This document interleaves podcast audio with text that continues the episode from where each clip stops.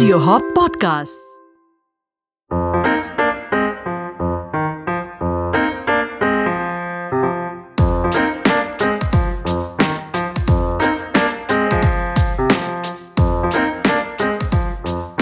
Hello and welcome to the Fittr Podcast, the show that looks at food through the lens of history, culture, and above all, science.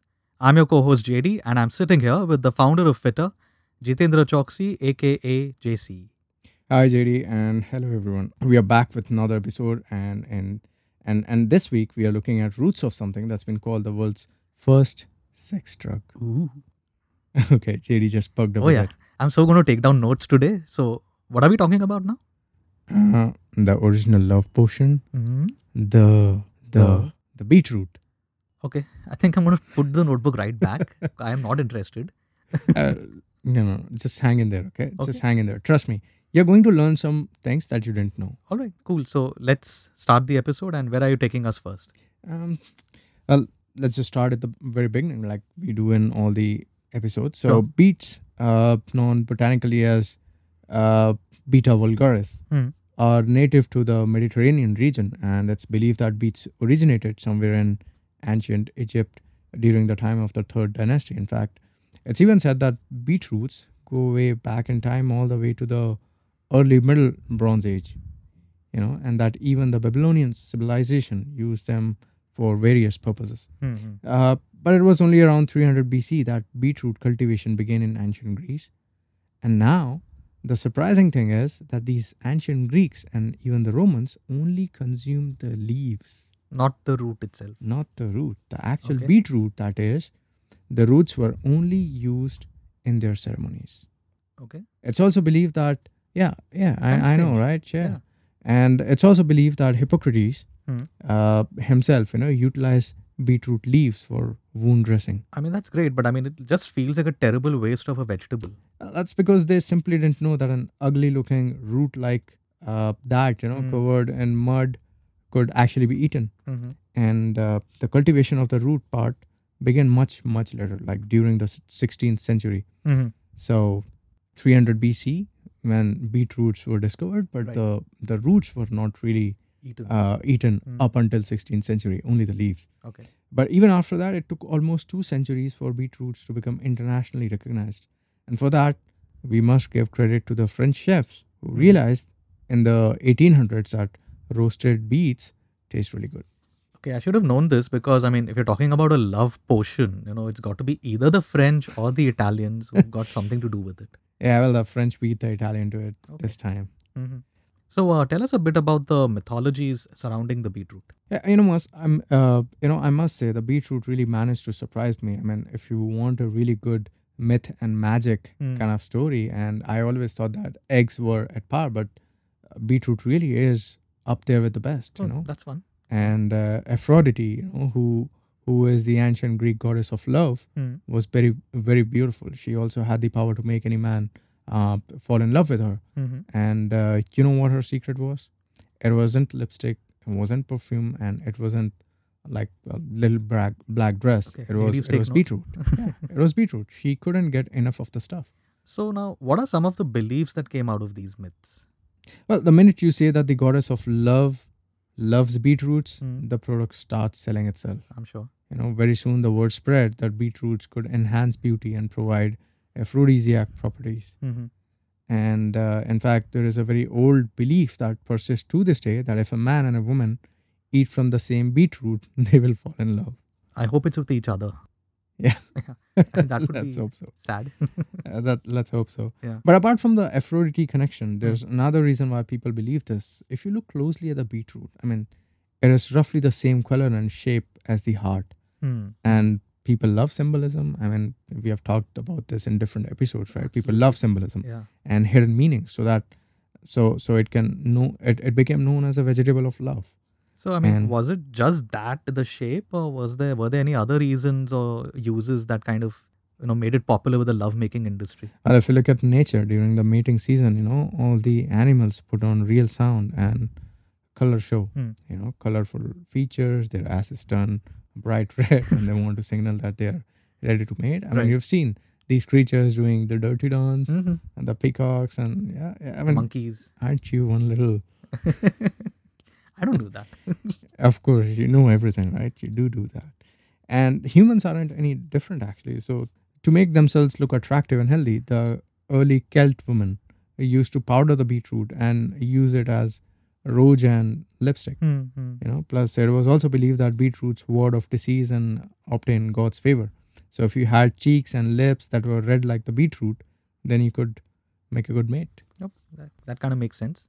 and there were other uses as well in some cultures the beetroot powder was mixed with water and that was used to color hard boiled eggs Mhm. making them bright red and these were eaten as symbols of the sun god to to give prosperity uh, health and other benefits you know Mhm. and Kind of like Easter eggs almost. Yeah, yeah. And one of the best myths that I've heard is uh, probably because I'm I'm a fan of Thor. Mhm. Uh, is about the Norse uh, god inspiration called Kvasir, Mhm. and there's a strong beetroot connection here because uh, kvass, which is the staple drink of the Slav and Nordic people, Mm. is made from fermented beet, beet uh, juice. You know, Mhm. So essentially, everything about the beetroot is either ceremonial or you know there were some other uses for the root. You mentioned earlier that the French, it was the French who discovered that you could actually eat that. yeah. Once the French started eating the root, they actually uh, started describing the beets as versatile garden plants. You know. Kind of like potatoes. Yeah, like potatoes and beetroot cultivation, you know, it, it gradually spread throughout France and then Spain, often in monasteries, Mm. uh, but also by peasant farmers. You know, by the 15th century, the beet was grown all over the Europe, Mhm. and uh, pretty soon the French also discovered something else about the beet. That uh, when you boil it or cook it, the juice of the beetroot tastes sweet like sugar syrup. But at that time, nobody paid much attention to this. Yeah, I've heard a lot about uh, beetroot sugar. How was that invented? Um, well, for, for for that, the credit goes to this German scientist, you know, named um, Andreas Marggraf. And in 1747, he demonstrated that the crystals obtained from beet juice were the same as those from sugarcane. Mhm. And despite this discovery, sugarcane was still the main source of sugar in the early 19th century. Okay. But uh, all that changed when during the Napoleonic Wars, um, there was such severe trade sanctions imposed that they had no choice but to make sugar out of the beetroot. Mhm. And here's what happened: by 1806, cane sugar had virtually disappeared from all European shop shops, Mhm. and people were going crazy because they probably missed their sugar rush. You know? Yeah, yeah. So in 1811, uh, the French scientists presented Napoleon with two loaves of sugar made from sugar beet. And uh, Napoleon was so impressed that he passed an order that 32,000 hectares of beet should be planted and provided assistance to get the factories established. And within a few years, there were more than 40 sugar beet factories, mostly in northern uh, France, but also in Germany, Austria, Russia, and Denmark. Mhm. And once the war was over, other countries got back to cane sugar, but the French government continued supporting beetroot cultivation, and especially for those varieties that were sweeter and yielded much higher sugar levels. So, what's the situation today? Uh, like many industries, the beet industry has seen many ups and downs, but currently Europe produces around 120 million tons of beet every year. Wow. And of this, they make 16 million tons of white sugar. From the beet. Mhm. Yes. Mhm. And France and Germany are still main producers, but sugar is produced from beets in all EU countries except Luxembourg. Mhm. What's interesting is that almost 90% of sugar consumed in Europe is actually locally grown. Mhm. And today, France is again one of the largest manufacturer of beet and beet sugar. And they produced a little over 35 million metric ton of beet. And uh, behind them are US, uh, which produced around 27 million metric tons of beet. Mhm. And then we have Germany, Russia, Turkey, and so on. And then there are other smaller countries like Poland, Ukraine, uh, UK, China, and Netherlands, uh, trailing behind, but with very, very small Okay. quantities. So now, I mean, all this is fine, but now let's get to the interesting part of the show. You were going to tell us how beetroot is a sex.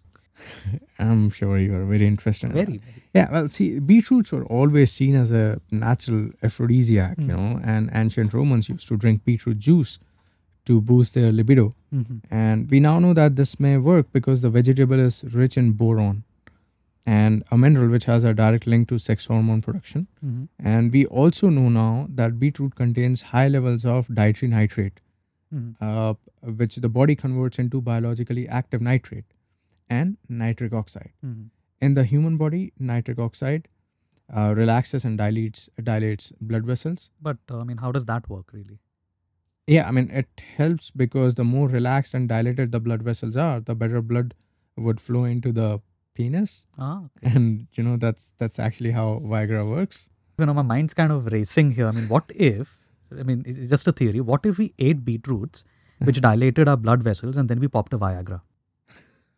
I mean, wouldn't that be like a double effect or something? I know. Why don't you Why don't you try it and enlighten us all, old man? Oh, maybe I will. it's the weekend anyway.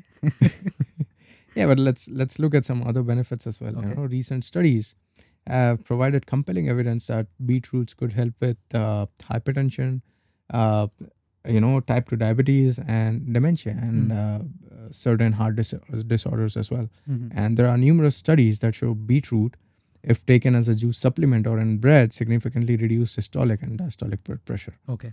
Apart from nitrates, beetroot is a rich source of phytochemical compounds that include ascorbic acid, carotenoids, phenolic acids, and flavonoids. Mhm. And uh, beetroot is also one of the few vegetables that contain a group of highly bioactive pigments known as betalains. Mhm. Now, this has sparked interest in medical circles because beetroot might be able to help with conditions that are characterized by oxidative stress and chronic inflammation, such as liver disease, arthritis, and even cancer. Okay, that's that's promising certainly. Now let's talk about nutrition. Uh, how how can beetroot be included in a you know healthy diet if you want to consume it? Yeah, now before you start drinking those packaged beetroot juices, you need to know that might lack most of these nutrients. Okay. The USDA says that a cup of organic beetroot uh, juice has 70 calories, uh, 1 gram of protein, and around 18 grams of carbohydrates. 13 grams of these carbohydrates come from sugar. Mhm. This beetroot juice doesn't contain large amounts of any macronutrients. Okay. So if you want to obtain the benefits of beetroot in juice form, you should probably make it at home. Mhm. Uh, one cup of raw beetroot equals about 136 grams or one and a half beets. Mhm. This means that you'll probably need at least two beets to make a cup of beetroot juice from raw beetroots. Mhm. The USDA states that two beetroots contains roughly 70 calories, around 15 grams of carbs, and around uh, two and a, 2.5 grams of protein. Mhm. And then it has copper, you have iron, potassium, magnesium, and so on. The problem with juice is also that you will end up with a larger amount of sugar in beetroot juice compared to beet uh, to whole beets. Mhm. But at the same time, there are studies that have found that beetroots, whole beetroots, can retain most of these beneficial bioactive compounds during the juicing process. Okay. I've also you know seen uh, online in a lot of stores also that you get beetroot pills. So is it Mhm. just hype or do they actually work? Uh, actually, there was a study in a leading journal, and it found out that beetroot juice has five times as much nitric oxide compared to the equivalent amount of beetroot powder and whole beetroot. Okay. This means that there is likely to be less nitric oxide in these beetroot pills versus, um, uh, you know, beetroot pills versus juice. Mhm. So, in descending sequence of priorities, if you want nitric oxide, then beetroot juice comes first, followed by whole beetroot, and finally these powders and pills. Mm, there's another thing I want to ask you. I've also read somewhere that a lot of athletes drink beetroot juice because they think it enhances their performance. Uh, yeah, let's uh, so let's examine this with a few studies, and uh, you know, for all the listeners of this podcast, if you guys want to know anything about a supplement, and I'm not their ambassador, or neither are they sponsoring me, you should always look at examine.com. You know, they have the most unbiased review of all supplements. So if you have any doubts about if something is working or not working, you should definitely go there. Anyways, coming back to beetroot, so we know that beetroot juice is associated with increased plasma nitrate and nitrite during physical exercise. Mhm. A study was conducted where plasma nitrate declined 20% during exercise and trained athletes. And then they were given uh, 490 ml of beetroot juice prior to exercise. And the results showed that there was a 52% increase in plasma nitrate Mm. uh, relative to their own baseline values. Mhm. There is another study which was conducted by examine.com and 11 recreationally active persons consumed a single dose of beetroot juice relative to the placebo group. Mhm. Uh, they they had a cranberry juice, Mhm. and they noted a trend that where they improved their previous time to complete a five kilometer run. Mhm. Overall, the five kilometer trial was completed 41 seconds quicker in the beetroot group. Mhm. And then there is another study which used a time trial designed for cycling. That study has found that acute ingestion of 500 ml beetroot juice 150 minutes prior to the time trial was associated with a 2.8% improvement in the first 4 kilometer of the trial and 2.7% after all 16.1 kilometers. So Mm. if you look at all these tests and studies, beetroot juice appears to be associated with an anti-fatigue effect and prolongation of exercise performance. So, what's the final word on beetroots, JC? Well, it's it's it's nothing new, you know. It's it's not something new. So beetroots have always been an amazing food, Hmm. And uh, the research now now we have tons of research which uh, which is suggesting that there is definitely uh, a correlation Mhm. between beetroot juice and beetroot and performance Mhm. and uh, the amount of uh, nitric oxide levels in the body which improve after consuming you know 300 400 ml of beetroot juice i Mhm. think it's it's it's pretty good and uh, beetroots and beetroot juice help to deliver nitric oxide they help in dilation with, of uh, blood vessels and they also have an anti-fatigue effect so so whether you're looking to improve your performance in bed or over the field i think beetroot should be a part of your diet Great. And that's the final word on beetroots. that is Thank you, JC. And we'll be back next week with another episode of Fittr Podcast. thanks jerry